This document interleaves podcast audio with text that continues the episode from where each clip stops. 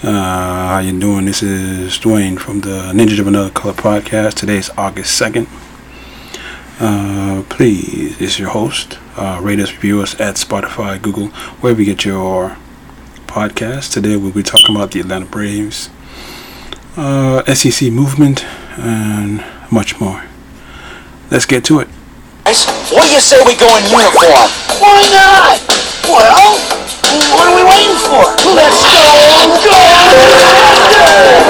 go!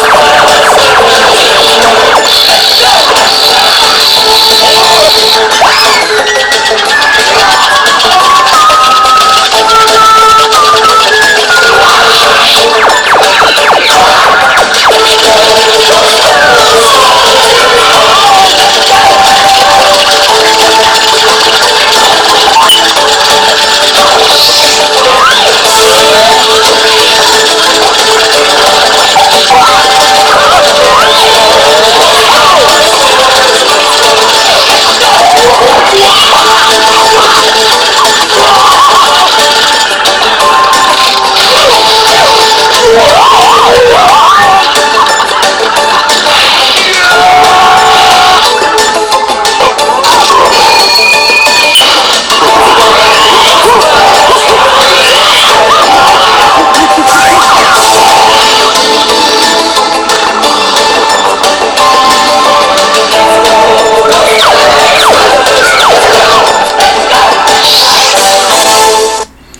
Yeah, let's go. Don't mind me. I went to the game on Sunday, and you know the results. So our first story is going to be the Atlanta Braves. They had this week uh, 17, seven, uh, no, 18 games in 17 days. They had four with Philadelphia, five with the Mets, and three with the Brewers. Uh, possible playoff teams. They took two out of three series. Uh, they made some deadline trades. They revamped their outfield, got back Duvall, a guy from the Royals. They got pitching. So, and right now, starting catcher is going to come back probably next week. So, this is going to be a big push. And the same thing happened on Sunday, which is Hank Aaron Day. Got a bobblehead. Uh, you might want to check it out. Uh, they couldn't score any runs yesterday. But I still think they're going to actually make the playoffs. They're going to win the East. Because, as I don't know if anybody knows, but Marcel Ozuna's felony case has been lessened to a misdemeanor. So if he's suspended, it'll probably be like 5 to 10 games instead of the 90 games or whatever. So he should be back hopefully September, if not. Uh, the cavalry is coming. Uh, let's hit some highlights. Adam Duvall, welcome back to Atlanta. Joc Pederson moving to center field, a position that he's used to. Look at that, 414 times he's played center field. And Jorge Soler, hopefully he will electrify that outfield and we'll get some production and score a lot of runs. The Bulldozer, 6'7", 250, coming right at people. So he goes to work, and we are underway with a fly ball hit to right. Soler on the run. He's in the middle of the warning track, and he leaps up and makes the catch. Soler hadn't played much outfield, and wouldn't you know it, the baseball guys say, here we go, you get the first ball in play. Muller, a one, two, three inning, nine pitches. That's impressive. Here come the Braves against Brandon Woodruff. The big woo, Brandon Woodruff. Yeah, just outstanding numbers. He leads the National League in earned run average, second in all of baseball, only to Lance Lynn. The one-two pitch and a swing and a miss, and there's strikeout one for the big woo. Another strikeout for Brandon Woodruff. Not messing around with all these gas. Two up, two down. On the ground, diving stop, Urias, and the pick from Escobar. We've talked about this team's work defensively, and another example right there. Okay, it's one on the ground and through with a base hit. second. And that gets away as the runners will advance. I thought it might hit. Yeah, it did hit him. There was no reaction, but now he did get hit in the foot. So Luis is on, and the bases are loaded. Pena, the one-two on the ground around, a chance to get two, but the throw is wide. Albies able to hold the bag. A run will score. So here's the debut of Jorge Soler. Former Cub, former Royal. Broken back. Muscle into shallow left center. Average of Adames. And Jorge Soler debuts with a broken bat hit. Smoked and into right field. This guy keeps hitting. He's got to keep playing. It was 0-2 when Lance Lynn got him. 0-2 now, and it's time to the breaking ball. Rolling over. Great pitch right there by Muller to get Wong. This is Adames is down on strikes, and Muller's gone into more of an attack mode here in this third inning. Strike three, just struck out the side. Look at Muller. Comes a one-two. Change-up, right back to Woody. Side retired. Nice clean inning for Brandon Woodruff. And that missed, so the Brewers have runners at first and second. The pitch. Strike three at the letters. Muller gets out of it. Riley at first with one out. And that's smoked to the left center field. A base hit. Riley around second. He's chugging toward third. He's going to make it without a throw. Hit number 500 for Soler, who's two for two. Dansby flat out to right his first time up. Let's see what he can do here with first and third, one out in the fourth inning. That's why game time. Back-to-back hits for Atlanta. Dansby didn't wait. That's RBI number 51. Long anchored at first. The pitch. Popped him up. Right behind the plate.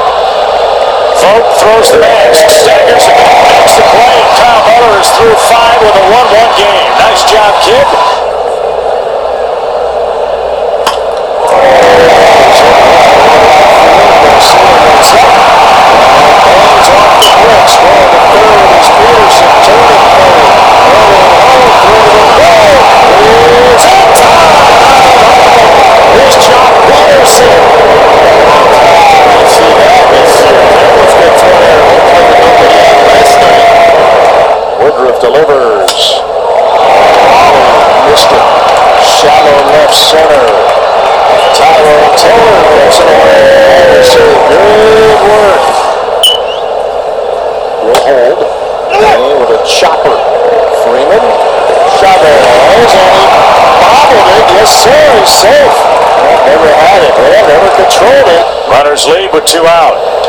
On the ground, Riley vacuums that up. And he makes the peg to first. Jesse Chavez works around the walk and the air and preserves a tie. Home sixth coming up. Oh, Dansby may have been taking a step toward the Braves dugout, and Manny Pena's letting C.B. Bucknor have it. Bad decision there by Dansby. Jamal's running. Pitch is hammered toward left center field. Came back.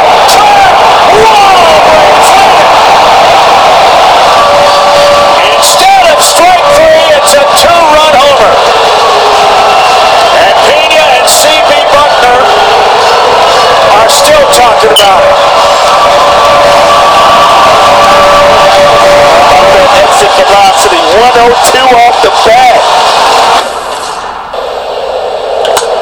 Up the middle, but right into the shift. Ozzy's got it, and the inning is over.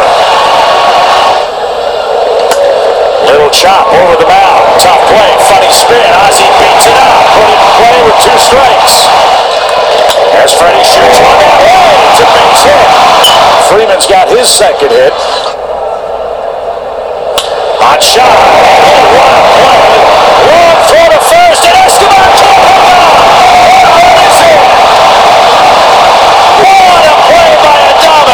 Escobar. First game at first base. Can't hang on. And now Swanson, the seventh man to hit in the inning. Swing and a high fly ball down the left field line. Can he keep it at the pole? It the pole. A grand slam Dansby. great opportunity for Richard Rodriguez to debut for Atlanta. Double play ball. There's one. There's two. Welcome to Atlanta, Mr. Rodriguez. Two singles, but two for the price of one. Not a safe situation for Will Smith. And you might wonder why Brian Smith, why Brian Snitker is bringing Smith in in a game like this. He's pitched twice in 11 days. Jackie Bradley Jr., their final hope. On the ground, Freddie's got it. Fair ball. He'll flip to Smith. Close play. Got him, and ball game. 8-1 Braves win. Yep. They won the second game of the series, but they lost the series yesterday, two to one. Uh, like I said, I still think they're gonna win the the East because they have reinforcements coming. Yeah, the Mets made a trade to get Baez, but we get Huascar Ynoa, Ozuna, Ian Anderson, and Travis d'Arnaud. With the revamped bullpen, we won't blow leads like we used to. And at the game yesterday, TV doesn't do him any justice. Those guys are huge. Those are linebacker size guys. What I was watching. All right, Dansby had a big night, and there was a question online about is he a top top five shortstop in the major leagues? I say top ten because I can name five more. Uh, but if you want to chime in, you can reach us at uh, Ninja of Another Color Gmail, IG, and we're on Twitter.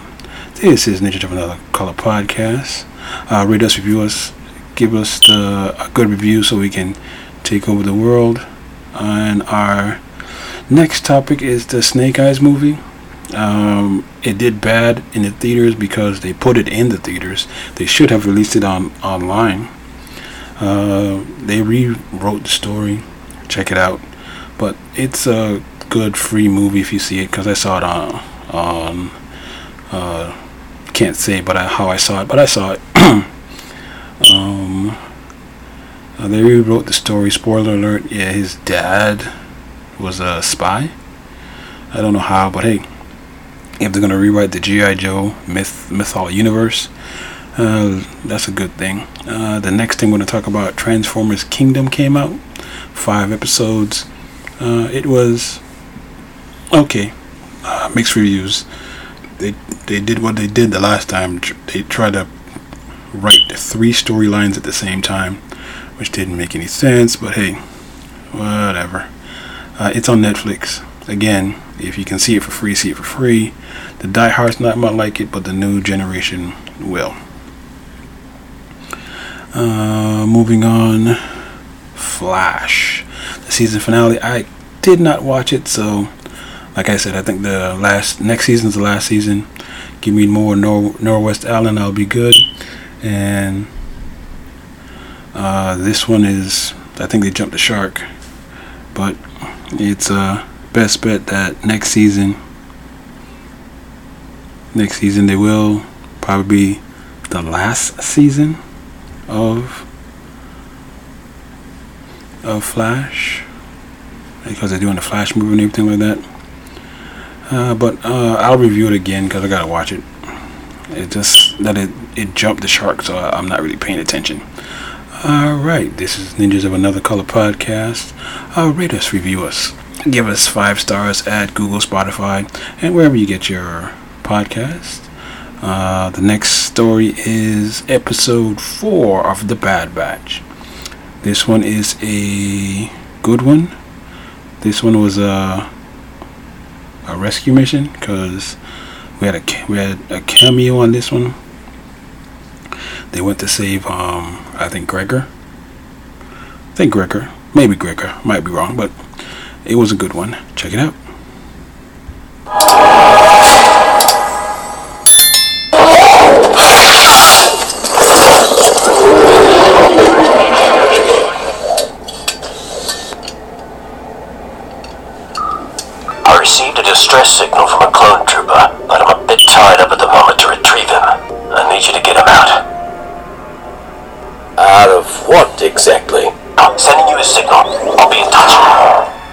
Rex wouldn't ask us for help if it wasn't urgent. We are in the middle of a job for Cid. No money means no food. Oh, yeah. Tech's got a point. But Rex's friend is in trouble. That's more important than getting paid. We'll check things out. But uh, I don't like it. And the Kaminoans. We have our orders.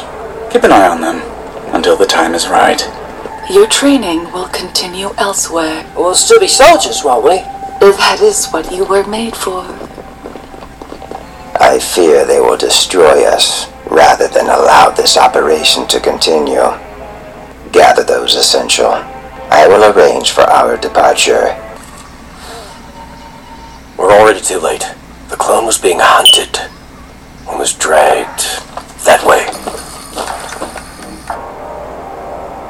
This looks like some sort of military base. Not one that I've ever heard of. We'd be going in blind without any reinforcements. You did that on Skako Minor when you rescued me. I'd still be trapped in that place if you hadn't. We have to try to get him out. Hey, newbie. How about you be useful? Get me some food. Quiet, traitor. That's Captain Traitor. Insubordinate plebe. The name's Gregor. Now let's move out. Defective clones. if you ask me, it's the ones who want to stay here who are really defective.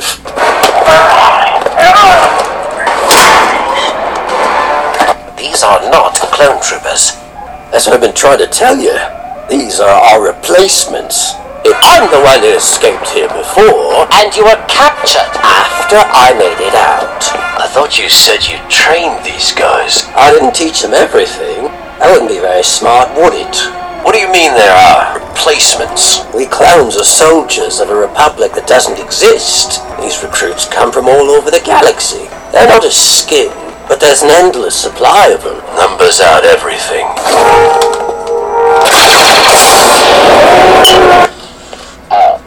How can you be so relaxed? Should have heard from them by now. What if something went wrong? This is nothing. I got blown up once and survived. I can survive this.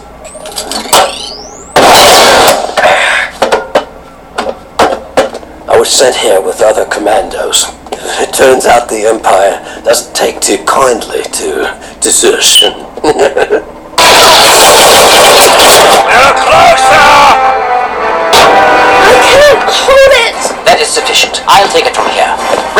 get on the tail gun. Donkey! We need you!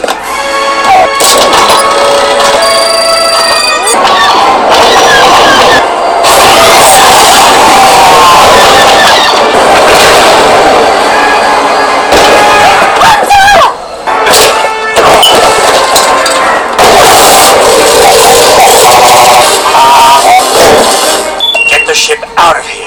The odds of escape are not in your favor. Turn around! We have to go back for him! Order them to come back! Sorry, kid.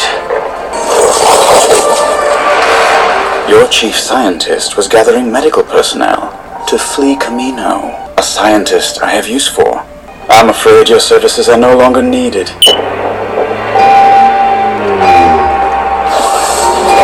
I figured you'd show up. I was hoping for the whole squad, but you'll do. Yep. Crosshair and Hunter. This week was a, a rescue mission. I liked it. Gregor making a, I guess, a cameo and sets up for, I guess, him returning into the fold, maybe? Maybe. Uh, got two more episodes until season one. I don't think, I haven't seen anything say it's going to be renewed for a season two yet. Oh, I might be wrong, but hopefully it gets a season two. Um, I like that they they showed that Hunter is thinking like chess, two steps ahead. He probably didn't want to get captured, but when he got captured, he was betting that Crosshair will be there and he can talk him into coming back. All right, next week, uh, episode 15. Come back and check us out with my review. All right, The next story is Revelations. Um, I only watched it once, but like my last review was, the only problem I have with it is the musical score. The musical score sucks. But everybody's going on a rant over five episodes. It's five. And listening to, I guess, these people complain is like, change is not good with them. Why is change not good with them? But I'm going to let you listen to one reviewer. Let's see what he says. What's happening, Magnus? Right, so I just got done finishing Masters of the Universe Revelation. Okay, so let me get this straight. So, first of all, I already know that the main problem with most fans, what we, the issues is that we were led to believe it was gonna, you know, it was gonna be like He-Man's show, and that's not what we got. We got something that was appears to be mainly focused on Teela. Now, they've killed four characters. Okay, so you have Moss Man dead, then He-Man, then Orko, then Roboto. So they killed all these off. He-Man gets killed twice, or at least out of commission. So they, res- they put the sword back together, they restore Castle Grayskull. As soon as he's about to say, I have the power, Skeletor stabs him right through the back. So is he dead or is he not? I'm going to assume that he's not dead because in the afterlife, well, first of all, in the afterlife, uh, they told him there was no coming back.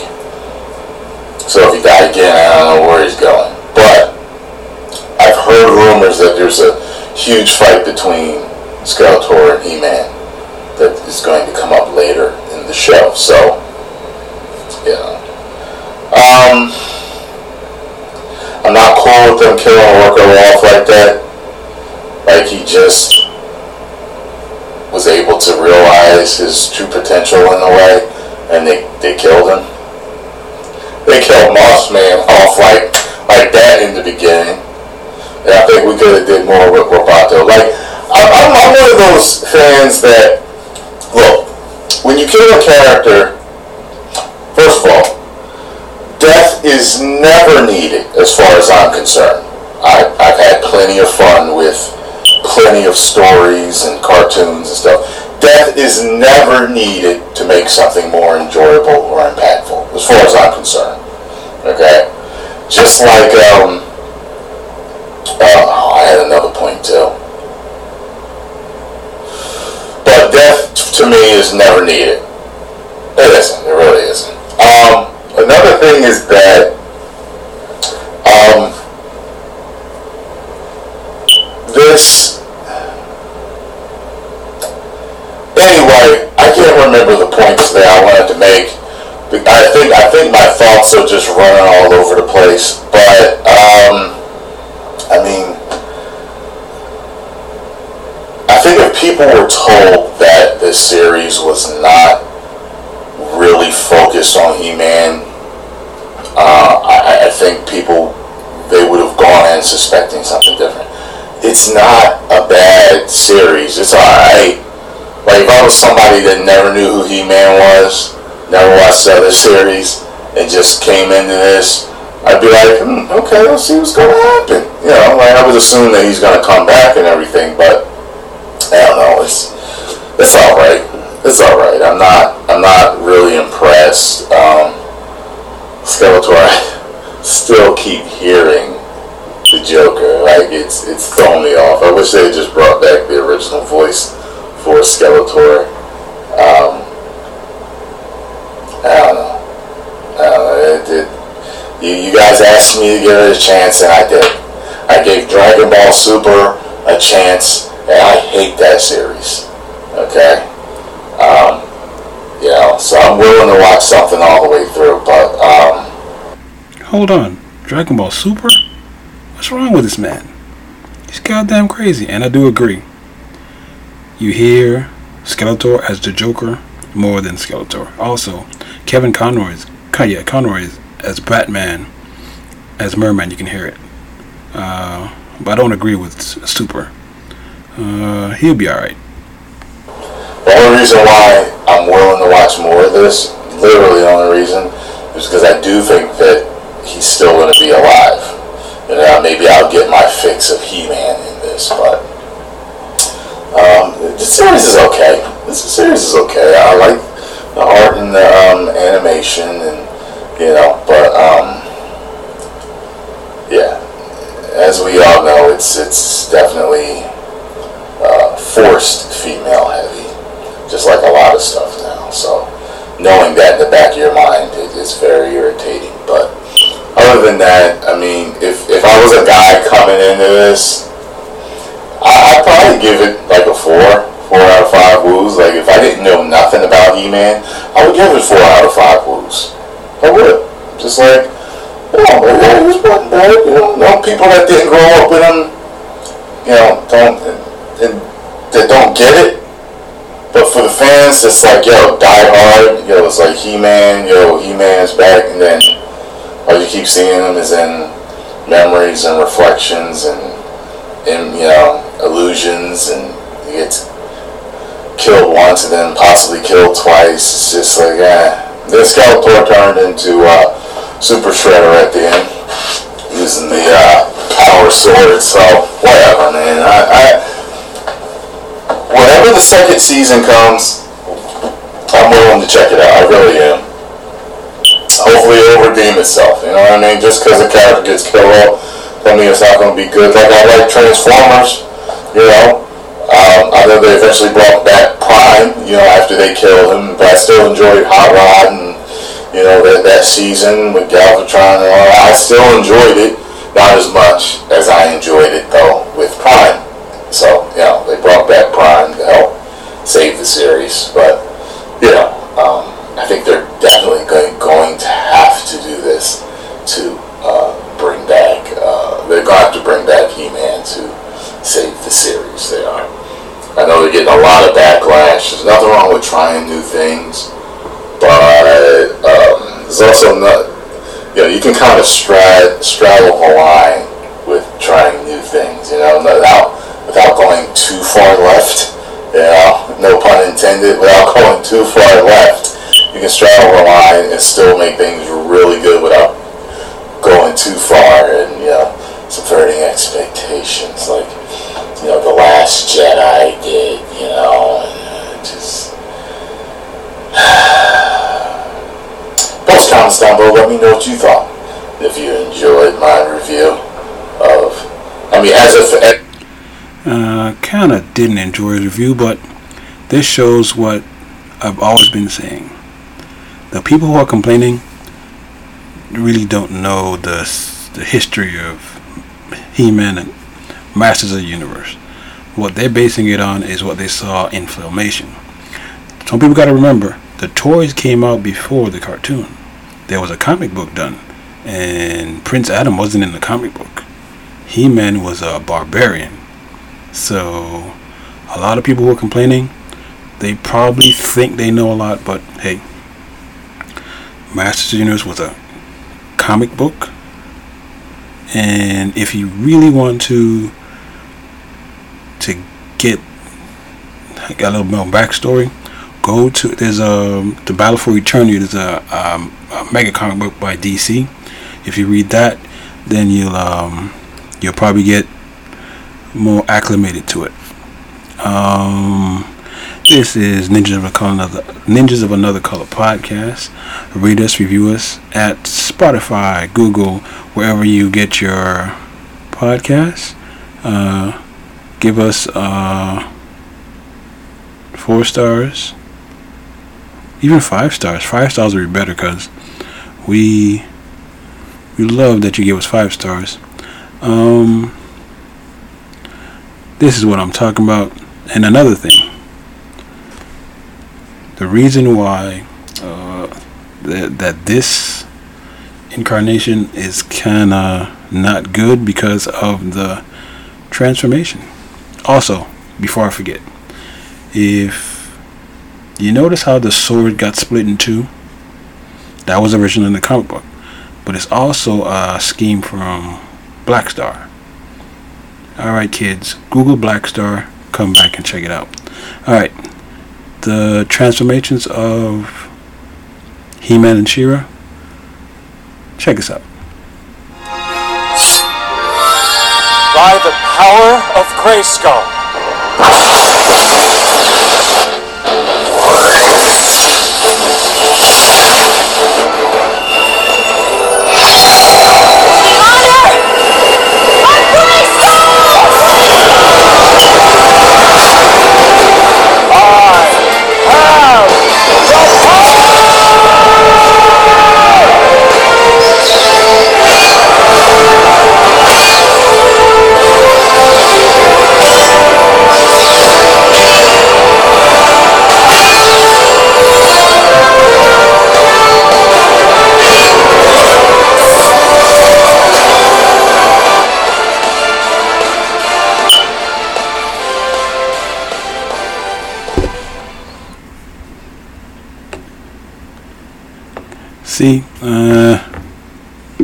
The new He-Man and the new She-Ra.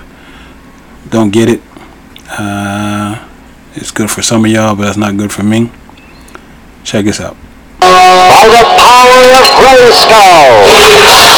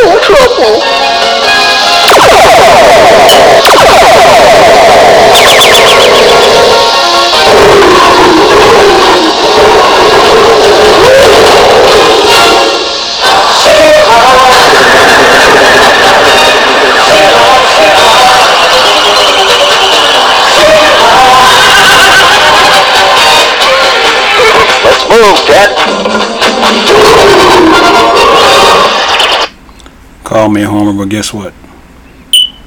Can't beat the original. Cannot beat the original, no matter what you say, no matter what happens. You cannot beat the original.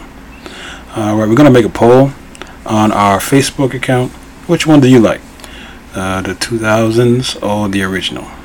Uh, and uh, our Facebook page is Ninjas of Another Color Podcast. Uh, sorry, Ninjas of Another Color. You can search it, search it, and you'll find it. You'll see the same, uh, same um, picture as the as the um, as the podcast, and I'm gonna vote for the 80s, but you never know. You never know. All right, moving on to our main story tonight. Our main story is there has been move, movement. Texas and Oklahoma has been accepted to the SEC. They're moving to the SEC at the latest of two, 2025, but they can buy themselves out uh, to do next year, and they're going to buy themselves out.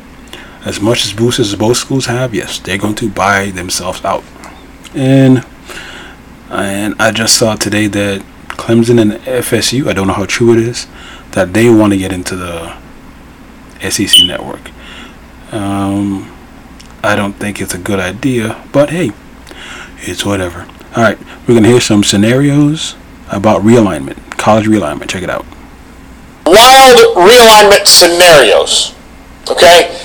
Uh, and again, slapstickscomedy.com. Open mic uh, is on Thursday, karaoke Wednesday. Ty Wynn, the headliner this weekend. Uh, so go ahead and see him. I'm there August 6th and 7th, so come see me.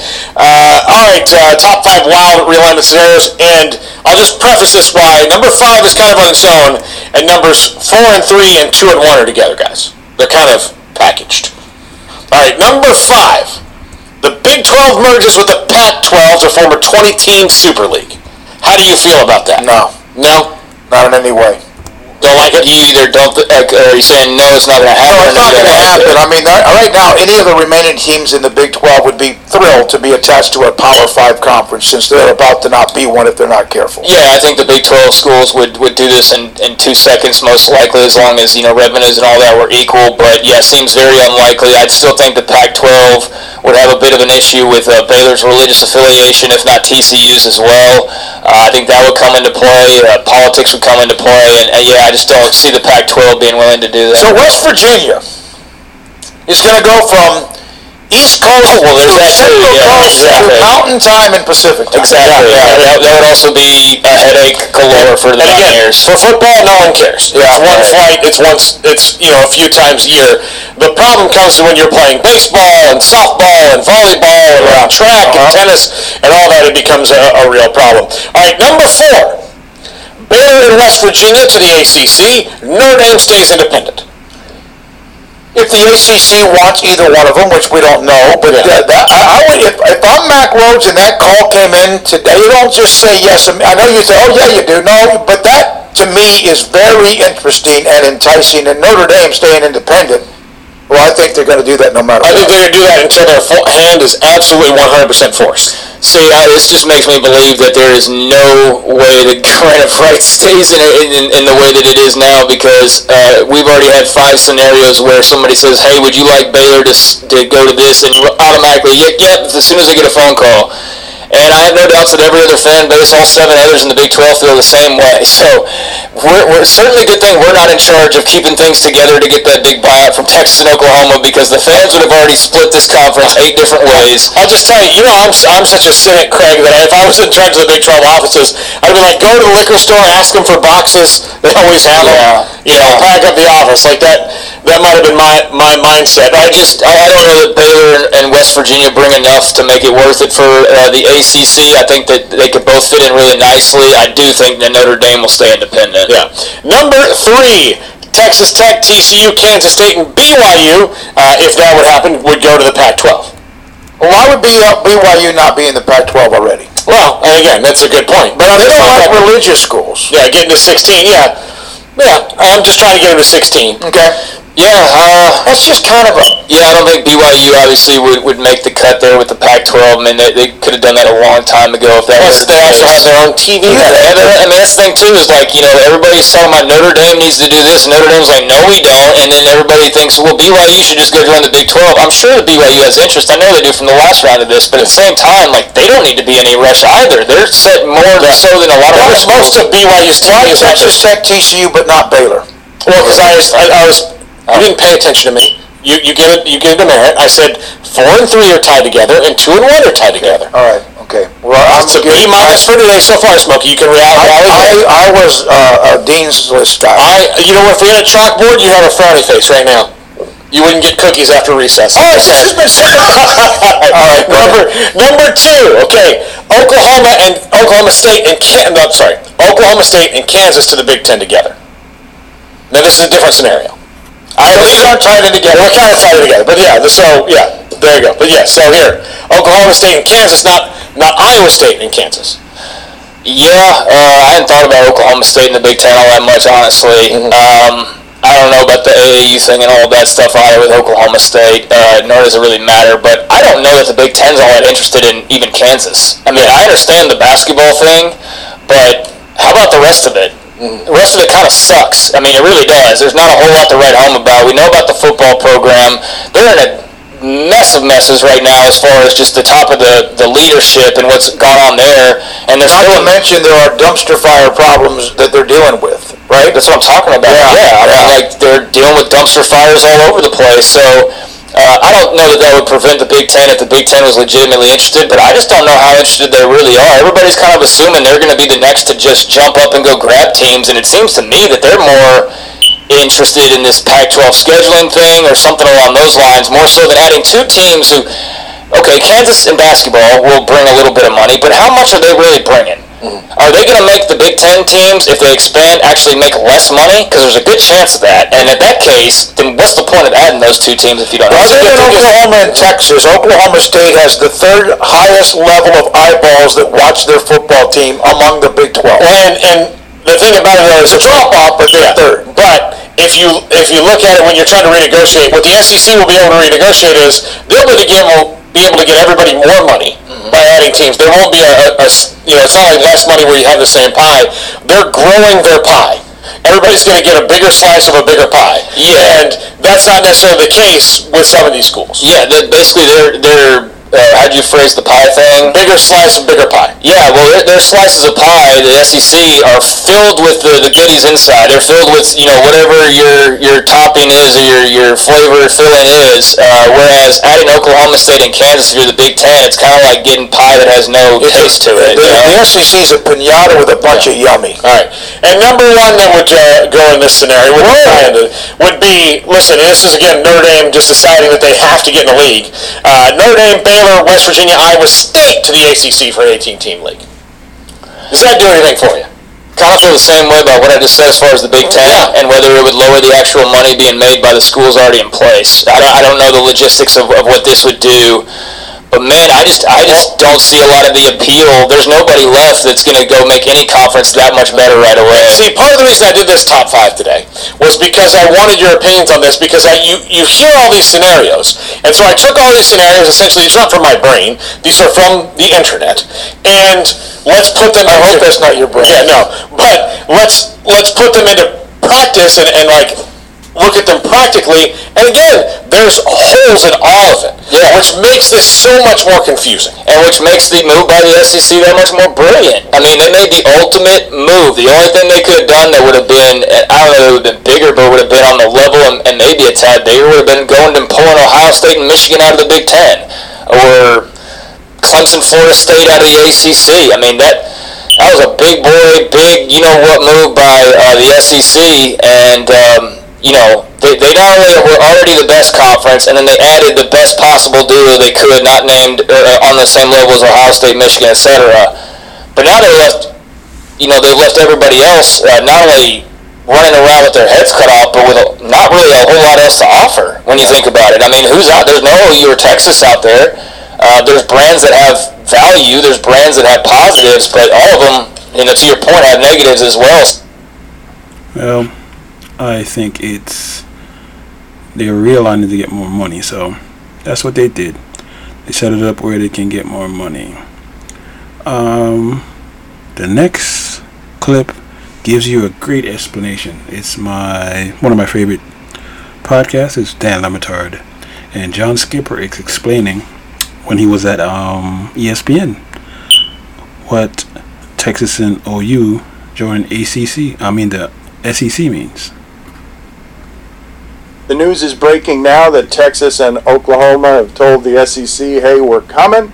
We are on our way, and we're fortunate here at Meadowlark Media. Our CEO started the Longhorn Network, the SEC Network, the ACC Network, and so he could walk us through the business of some of what it is that's happening here. What's he doing with us? It is a little bit curious. John Skipper is with us, so tell us what it is that's happening here. This is just a money grab, right? We've just realized that greed at the highest end right now is Texas and Oklahoma are saying, never mind about the history and tradition or anything.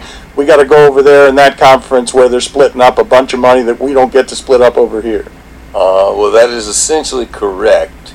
It's long ago gone away that anybody cares about geography or even really cares about rivalries, right? I mean, when Texas A&M fled to the SEC, they left behind their greatest rivalry because they wanted to get at the SEC money. This is just about trying to stay at the top of college football. College football drives enormous amount of contributions from alums. It drives prestige. It drives admission. It's really what drives the media rights deals is college football. And right now, Texas, which has one of the great brands, even though, as uh, Jessica pointed out yesterday, it's been quite a while since they won anything. It's still arguably the biggest brand in football. There was a moment in time back in like 2010 11 where Texas was at the center of all college football, right? They were responsible for holding the Big 12 together, or they could have gone to the Big 10, which was trying to get them, or they could have gone to the Pac 12, where there was a plan to create a Pac 16 and a super conference. And the Longhorn Network is what kept them in the Big 12 and kept the Big 12 together. and you built that Longhorn network. I'm, I'm just sort of curious because you had this network that was bidding on the rights, but you also had a journalistic arm that was reporting on these details. I imagine when they're greasing the rails to leave, they're reaching out to a television partner. So you're hearing about it kind of first, and you have to report on that, and that's kind of an interesting position that you're in. It is an interesting position, uh, potential conflict. You're dead on. And we handle it by keeping everybody except for me. Uh, the programming guys worried about trying to buy the rights. Uh, the business guys tried to worry about making sure we still made the money. And at that instance, we decided that. Well, by the way, Texas had decided to do a network. We didn't give them the idea. But we knew that if we did the network, we could entice them to stay in the Big 12, keep them together. That was important to us. We already had a Pac 12 deal, but the Fox was ascendant in the Pac 12. And we didn't want to see Texas go to the Pac 12. Can you explain to us the dollars we're talking about here? Why is it you were explaining to us yesterday in the other room how many more millions are available here to Oklahoma and Texas now with this partnership than would be available to them otherwise? Well, ultimately, it's easily $20 million, $30 million, 40 million. The gap will keep getting bigger because of the SEC network, which makes a lot of money because of the new ESPN deal for the CBS game, which they paid over $300 million for. I can almost do the math. If there were 15 teams, not 16, that's $20 million per team. Eventually, Texas will get into that money. 300 million for a game. For The a Saturday game. afternoon game. Three hundred right? Yes. million dollars for one game. Compare that to where they were. Well, at one point, the let's see, the entire television deal for the Pac-12 right now, or the Big Ten, is about three hundred million dollars. So that's for one game you're Wow. talking about. That's that's why this Well, is happening, right? Yeah, that's the big 3:30 CBS game, which does as good a ratings as Thursday night NFL. Right? They're doing seven, eight, nine. Yeah, and as absurd as it sounds like, it seems so. ESPN got a crazy good deal because now Texas and Oklahoma come to the network. Is there any chances? I, I doubt that. All, I doubt that all of that is unrelated. I would not assume that this is just happening. That one day the Texas and Oklahoma guys woke up. I would guess that it's a a logical sequence of events that they're now the ESPN has all of the SEC. Now they bring Texas and Oklahoma in. Think of all the good games you get. Just think about Oklahoma and Auburn and Texas and and and the potential postseason door that's been opened up with two separate conferences, a, a possible semifinal. Fifty-five million dollars is what CBS used to pay for that package, Dan. But they get the best of the SEC matchups, which is incredible when you consider the teams that we were just discussing. But the Big 12 is done, John. So uh, does that, does that even matter in the grand scheme of things? Um, it certainly matters to Kansas State, and Iowa State, and those teams who now have to figure out what to do. Doesn't matter. I mean, there's tradition, but tradition's already been thrown away, right? Yes. So the Big 12 tradition is Frank Broyles and Darrell Royal and Texas, Arkansas. And That doesn't exist anymore. Right? All exists now is can I get to the top of the pyramid? The Big Ten is there, the SEC is there, the ACC and Pac 12 will try to keep up. The Big 12 feels like it'll be a scramble now for who can find a home where. And I- think a lot of people think that the other conferences will also be scrambling now to try to consolidate either some of the Big 12 teams that are remaining or even AAC teams or group of five teams that might make them a bigger super conference because it sounds like the way this is going is that in a few years there might just be four super conferences, which was like this whole thing that's been around, kind of floating around in the ether for a while for college football fans, and Texas and Oklahoma kind of just started it, kind of saw into the future a little bit. Well, there do, there is some logic to having four 16 team conferences. It adds up to 64. Uh, there's a lot of impediments to it still, right?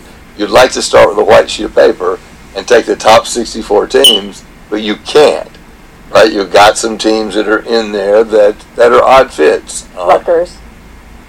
we- Rutgers, Yeah. Rutgers clearly I don't know. is an interesting fit. Big Ten Uh, would still tout the uh, the, um, the recruiting uh, pipeline that opened up there. But from a prestige factor, you look at what's left of the Big 12, you'd probably say Kansas is one of the more appealing programs because of the basketball program. Uh, does basketball matter at all when it, when it comes to dollars and cents here? With dollars and cents, basketball is about one fifth, right? You're doing those conference deals into about 80% football, 20% basketball, with the possible exception of the ACC, where maybe it's more 65 35. The ACC will be fine. Oddly enough, they wouldn't be a bad home for Kansas, though geographically it's crazy. Though it does bring in another state for the for the conference network, and that has to be kept in mind. Why does that matter? Because people point out with Oklahoma that that's a big deal. Because if you add a college from a state you're already in, you don't get any more distributor fees, right? They add Texas. They've already had Texas A&M. There's no new money from the state of Texas. They add Oklahoma. Oklahoma, uh, they now have to pay a distribution fee in Oklahoma. If the ACC added Kansas, you'd have to add Kansas. And by the way, even with fairly small populations, it's still a lot of money uh, for those networks, which all are above a dollar. So a dollar for every good citizen of the state who has a pay TV sub, which is declining, but still a lot of people. Uh, the other place for Kansas, of course, is to go to um, Big Ten, and it would make no difference for their football. Uh, they would lose the same amount of games they lose now. The harder part too is the schools can't kick anybody out, right? Now that would be the ultimate sort of difficulty, which is, gee, is I, I'm not even going to say names. You, I'll let can we somebody kick, else can say. we kick out? Uh, are you talking about like in the SEC? You're talking about can we kick out Vanderbilt? Can we, Oh, no, kick out Vanderbilt's bringing up that GPA by itself. That's why oh. Vandy is there. I don't know, Clark Lea also. They, they are. Something. I had a son who went to Vanderbilt. I must tell you, it was not always pleasant to look into the Vanderbilt Stadium and see it full of Alabama fans. But what's to keep? What is legitimately to keep the SEC from saying, you know what, get out of here, Vanderbilt. We want Ohio State. It's a, Nothing. It's a good question. should do it. I think there may be some governance things. I'm not sure they could do it without everybody agreeing, the schools agreeing. It's an issue phenomenon which I don't think has ever happened. I also don't think that schools can or conferences can recruit schools to join them. I think the schools have to initiate the move because that's kind of what's happening with the uh, Texas and Oklahoma thing right now. The SEC can't admit. yeah, but that everyone's we- noticing that this is what's the play here. Right, no, I understand, it- but but if you're Texas A&M and and your the SEC is violating your agreement and going out and recruiting your in-state rival, then you're going to have a problem with that. But tech, the SEC can kind of play None dumb and say in the they dirtiness can kind of of play business. dumb and be like, oh, Texas reached out to us and it makes sense. So here, here we are. I doubt that Texas A&M has an agreement that they can't bring in another Texas school. This is a lot like dating in high school, right? It's not clear who asked whom when the prom comes around. Uh, you know, usually there's a way for somebody to make sure that Evelyn knows that uh, Billy or Jane wants to take him or her to the prom. Somehow they figure it out. So uh, this, I don't think uh, Texas had to be asked or Texas had to ask. What are the money issues that you think the audience would find interesting here? You have you know you have a knowledge, a working knowledge that we don't have here about the, the money that's involved here and what this play will mean for ten years from now. Well, it just means that the bigger schools are going to get bigger. It's going to be harder to intrude into the club. Somebody yesterday said on the air there's 15 to 20 schools that overwhelmingly uh, dominate college football. It's not, not even that many, right? If you look at the four who get into the playoffs, it's Clemson, it's Alabama, it's And Notre LSU, Dame, yeah. Ohio State. uh, N- Notre Dame has to be taken to the slaughter. I know we've got a fan here. Has to be taken to the slaughter every now and They then. covered, but yeah. They're, they're one of the most they're, they're one of the most interesting players here because they do have the choice. They value, and it's been great for them, their independence. But they do have to be careful that it's not musical chairs and that everybody doesn't get into a 16 team conference and they're the last one standing. And the ACC, on the other hand, has to worry not to give away the 15th and 16th spot uh, in case Notre Dame became available. It was it was one of the benefits of COVID for them is suddenly Notre Dame was an ACC school for a year. And the TV partners definitely benefited from that, considering how they gamed the system so Notre Dame couldn't find their way into that championship game. I'm going to ask you a question, and please don't laugh at me because you mentioned the ACC. Yeah, but you, you had Clemson at home. Back We were undefeated. Oh, okay, so fine. were you. Jeez. Uh, so, how much does academics matter? Because with the ACC, we've, we've read in the past that West Virginia would actually make a lot of sense for them, but they don't meet the academic standard. And this would be a hurdle in maybe making an overture to a UCF, which is actually a really attractive school, not just because their football program has gained notoriety, but they have the biggest alumni base in Florida. It, it's a diamond in the middle of the state right now to be had, but their academic standards aren't ACC standard. It's it's interesting, Mike. I mean, the it matters to some schools, right? Doesn't matter to other schools. Uh, Duke and Wake Forest and North Carolina and Virginia are going to want to have that. That was why they, they had a problem with West Virginia last time and uh, didn't want to take them in the Big Ten. You've got Michigan and Ohio State, and they really care. I forget what their the, there's a standard for schools that are in a certain association that the Big Ten is very proud of and has never taken anybody who wasn't in that. Oklahoma, whatever it is, Oklahoma State's not in, um, and I don't think Baylor's in, so they have a problem. And on the West Coast, Berkeley cares, and there's a you know UCLA cares and USC Stanford, cares. yeah. Uh, Stanford cares. Can the money get to a place where they stop caring? Uh, apparently so, yes. I do believe in almost all matters of the heart, soul, mind. Enough money can tend to overcome overcome uh, an issue. So is Clemson better off in the ACC? I want every team now moving to the SEC, or should they consider a move to the SEC? Clemson should be very happy to be in the ACC. They got an easier path to a football championship, which is what they care about every year. Would do nothing for the SEC they already have a South Carolina school. Right. Now, interesting enough, a North Carolina school would be very valuable to the SEC because the North Carolina's the ninth largest state in the country in terms of population. Little known fact from a Tar Heel. You want your But- Tar Heels No, I did not want SCW. Car- No, no, I did not want Carolina. no, no. Uh, uh, it, it would make the uh, the basketball would become easier. But no, you would would have not. You, you have to be in the same conference as Duke because you got to play them in basketball. What's this all going to look like in 10 years? Um, it's gonna it's gonna be super conferences, and it's going to be more and more concentration at the top. There is one interesting thing, just to create a little fun here, which is, in fact, the basketball tournament is an interesting thing too. If you created four 16-team super conferences, the basketball conferences play in the NCAA tournament by choice. There is nothing that would prevent a breakaway basketball tournament. Oh, wow. I think there's also some people who think that this could, this four super conference thing in college football could mean that the, uh, the college football programs break away from the NCAA as well and kind of form a, a minor league college football program, I guess, with college affiliations. I think that's right, Jessica, and that was why I was sort of suggesting that a one way to gin up a whole bunch more money is gee, we're going to have a new basketball tournament, and 64 teams works naturally that all 64 teams could come into the tournament. One would play 64, so all of the super conference teams would make the tournament, and the current tournament with some independents and other conferences Would fall apart, would be, would be irrelevant. it, it would become the what's what's the second tournament? The NIT. NIT. NIT. The schools just do this at any time? Could all the Florida schools just band together and be like, we're going to make a Florida conference? Imagine the TV deal we'd get that way. Mm, no, I mean, I think that the, the schools have binding agreements that are tied to the TV agreements. So if the SEC agreements through 36 or 35, 35, and the ACC agreements through 36, they they cannot leave without negotiating an exit, which is one reason that Oklahoma and Texas are moving now. Is the Big 12 contract is coming up, so it's within the amount of money they can negotiate that they're going to negotiate an exit from the Big 12. So it'll probably happen earlier than 25 or 26.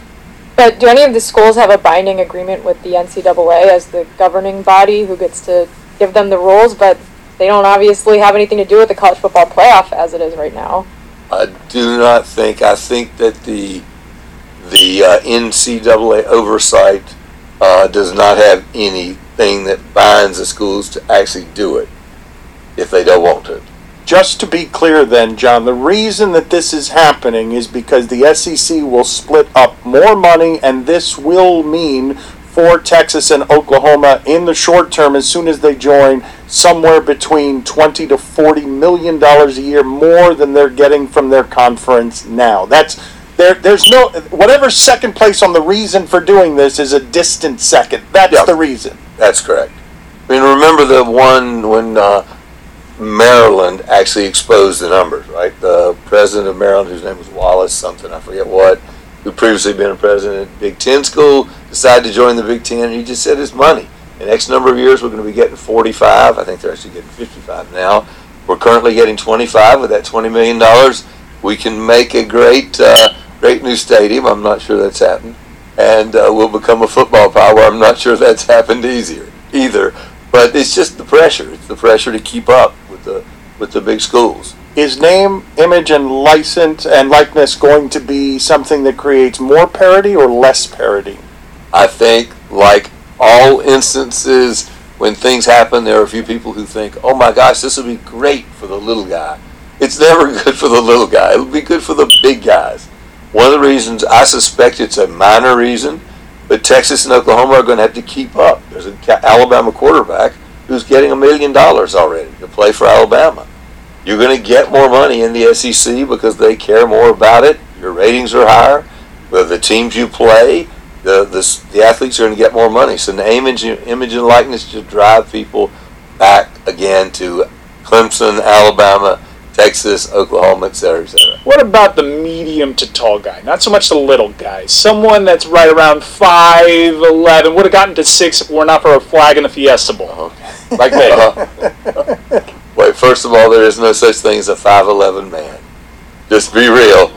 Uh, there's a, after about five nine, everybody's six. right? You start at six. I'm six two and five eighths. I think I'm shorter than Mike, but but, But uh, Mike is living that lie no. with his Miami no, program. no, no, He it's not true. he I believe Mike tells the truth. Yeah. But I do see a lot of guys who are six four who are shorter than I am. I don't know what phenomenon that is. Miami didn't get to 6, but if there's ever an argument for 5'12, it's at Fiesta Bowl. Are we going to see UCF ever, Never. ever in this playoff? Is UCF ever going to get in this game? I think it's pretty hard, right? It's uh, it's like a it's these guys. These things are like weird college clubs, you know, skull and bones. You don't quite, you know, getting in uh, is a hard thing. I don't think any, any of these schools want to see another superpower. They don't want to be in it, damn. They don't want. They like occupying their little piece of real estate. Is oh, if we played, we would have, we would have whooped you. Everyone's so unfair to us. good, good, Yet, good look, anytime it comes to scheduling a game, they're like, okay, home, home, and away, home, home, and away. Please stop No, crucifying he's right, though. UCF. No, he's I- right. uh, Okay, They fine. prefer the illusion of hey, That's fine. maybe they could win It's this. the game. only space for them based on the way they've just been boxed out by the superpowers all kind of getting together and forming a monopoly. Unfortunately, the ACC has Miami and Florida State, and uh, SEC has University of Florida. Could we see a playoff where every team is from the SEC? I don't think you could. Oh. no. But uh, you will see a disproportionate number of teams, which again, you guys talked about yesterday. This does open up the chance that a three-loss team can make it, right? If you get to 12. Yes. And the, and these things again are are intertwined. So you're going to see the playoff happen sooner rather than later with more teams. Is this all the instigation of ESPN? Is this all your fault? Um, I, I, I'd like to take the fifth. Do I have do I have uh, do I have uh, rights? I don't know whether my rights apply here on the uh, on freedom. Just say you got hacked, John. Okay, say I got hacked. Okay. Taking the fifth is always a great way to end the segment. All right, that is John Skipper, former head of ESPN, giving you a good explanation where money trumps tradition. So, yep, they're moving to the SEC, and super conferences are close. Yeah, they are. All right, this is Ninjas of Another Color podcast. Rate us, review us, give us five stars on Google, SoundCloud, wherever you get your podcasts. This next section is audience participation. We are going to judge the best speeches in anime history. Alright, I got four. Uh, two from Dragon Ball Z, one from G.I. Joe, and one from Attack of the Titans. So I think, I think I got another one from, um, yeah, three from, um, DBZ. Yep. Alright. We're going to post a question on our Facebook page, or you can send us an email at ninjas of another color at Google. Give us a response. Alright. The first one is from Vegeta. I think he his writing is awesome. Uh, our first entry is this one Best Speech in Anime History.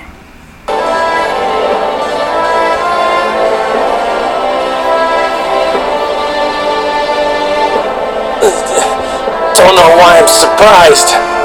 He has been training for the last seven years straight. Uh, uh, Vegeta.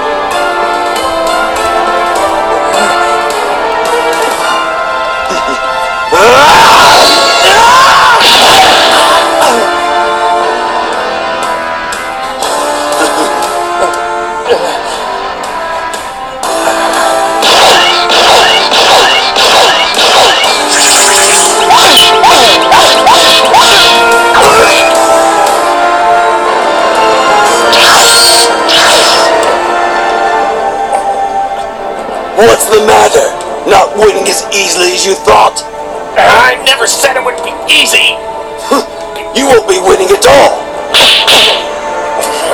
What, clown? Are you feeling angry, humiliated? Is that it? Fool! You don't know what humiliation is!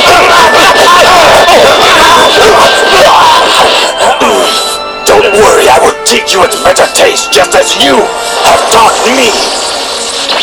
Me, a warrior elite. In my fingertips I hold the power to destroy entire worlds.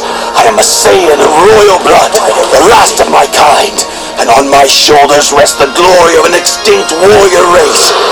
Whole civilizations once trembled at the sound of my name. But you didn't, did you, Kakarot?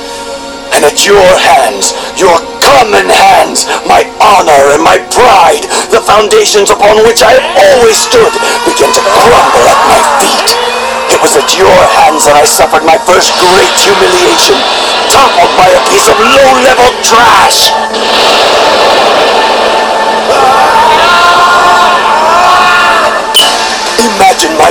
Shame when it was you and not me who avenged our people by defeating Frieza. You, who were the first to achieve the pinnacle of our race. The first in a thousand years to take a place among the Super Saiyans of legend.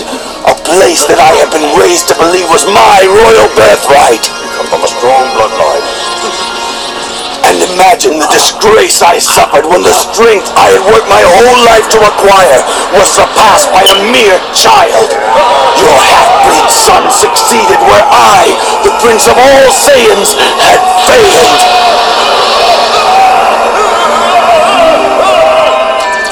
It is time to take back what is mine. I will not live my life as your second. That time is over. You take is an assault to my honor. But no more, Kakarot! By my hands, you will be cut down inch by inch, the way you have cut down my pride! Yep, that is uh, Vegeta giving a speech. Our next up, our candidate for best speech in anime, uh, we have Storm Shadow. Um, this is from the G.I. Joe Resolute Storm Shadow. All games end today. So many years, so many fights, so much hate. I used to tell you that I blamed you for my uncle's death. I only said that because I hoped it might hurt. I used to tell you that it was a matter of honor. That you struck me and vendetta must be observed. But that's a lie. I hate you because he was going to teach you all seven steps of his most secret martial form instead of me. I hate you because he chose you. That's all. I had him killed by a Cobra sniper. But you, all I've wanted for years is to kill you myself.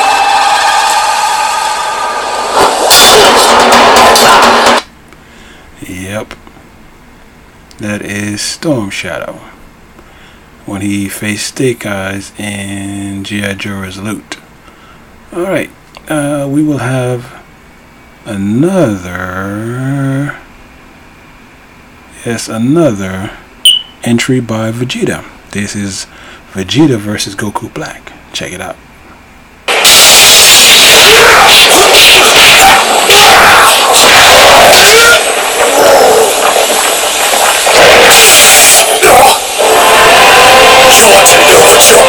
Big was black? What mistake? It's that stolen body! Every muscle, every cell! Was built from a lifetime of intense battles! Took it! It's all second-hand! You feel the power cells, but you don't truly understand! Because you didn't build it, and you'll never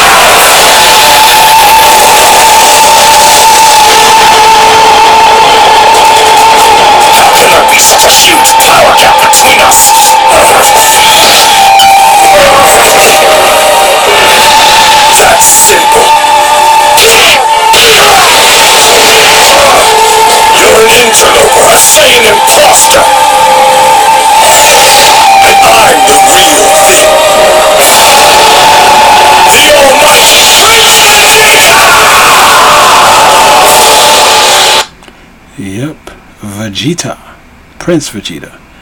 That's that's great writing.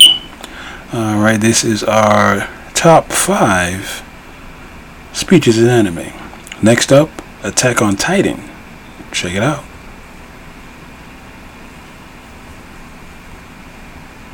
Help me out here, Bertholdt. Your nerves are shot. You don't know what you're saying.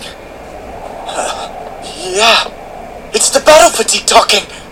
It's okay, you're okay. You really were the armored titan, what's the endgame here? We wouldn't be having this conversation in the first place. What'd you expect me to do? Say yes? Let myself be kidnapped just because you asked politely?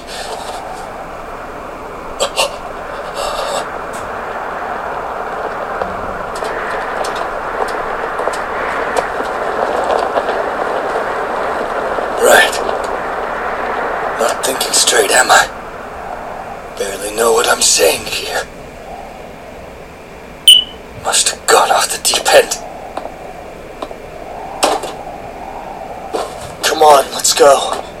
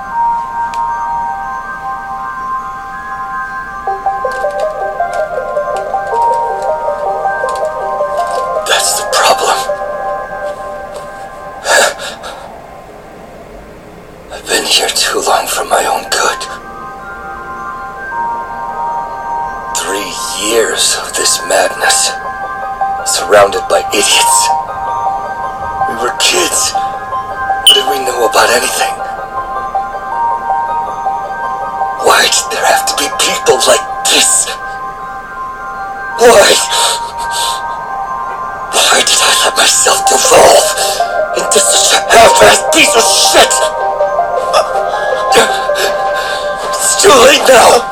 Damned if I know what's right anymore. Who cares? It is what it is. No choice but to face what I've done. As a warrior, no road left but the one that leads to the end.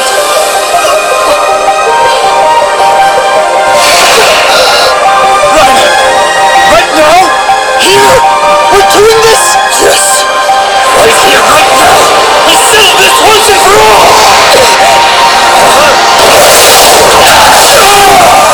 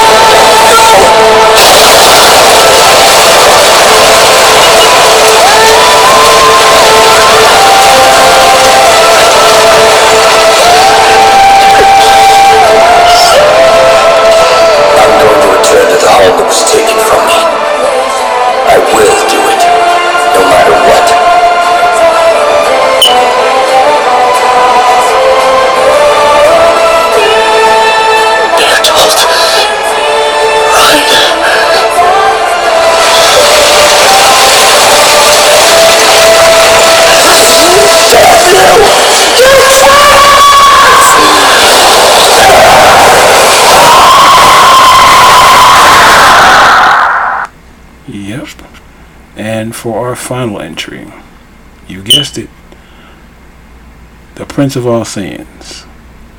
Check it out. Tell me, Vegeta. With that stamp on your head, I know Babbidi's been giving you orders. Is this one of them? Are you trying to fight me because of him?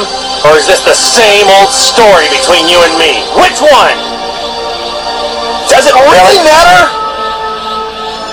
Not to you, Gohan, but to a warrior it matters greatly. You know this as well as I do, Kakarot. In a day, you'll be back to the dead, and I will not miss this opportunity. Who are you people? Don't you see the universe matters more than your meaningless squabble? Meaningless, huh? What do you know of meaningless? Ah!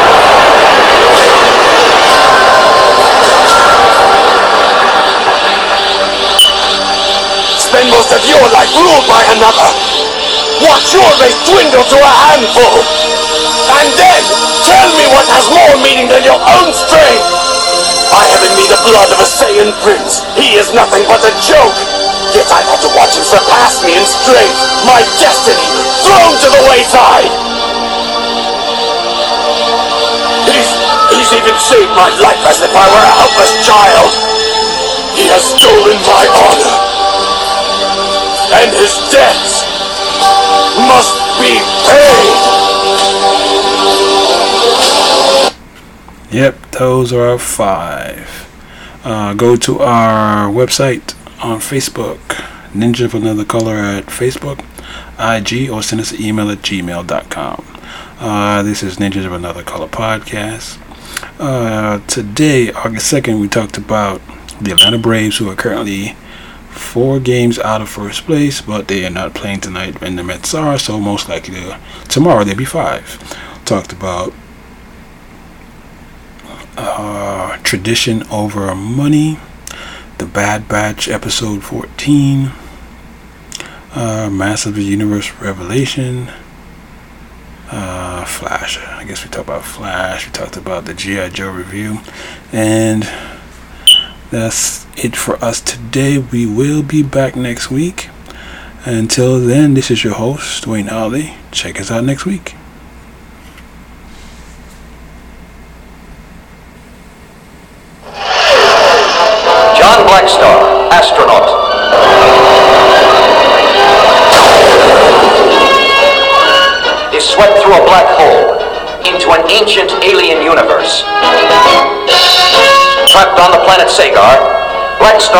Rescued by the tiny Trobbit people. In turn, he joins their fight for freedom against the cruel overlord.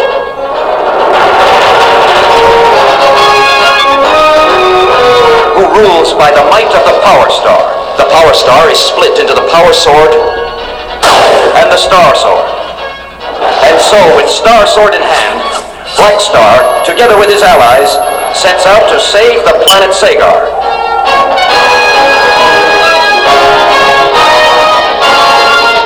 This is his destiny. I am John Blackstar.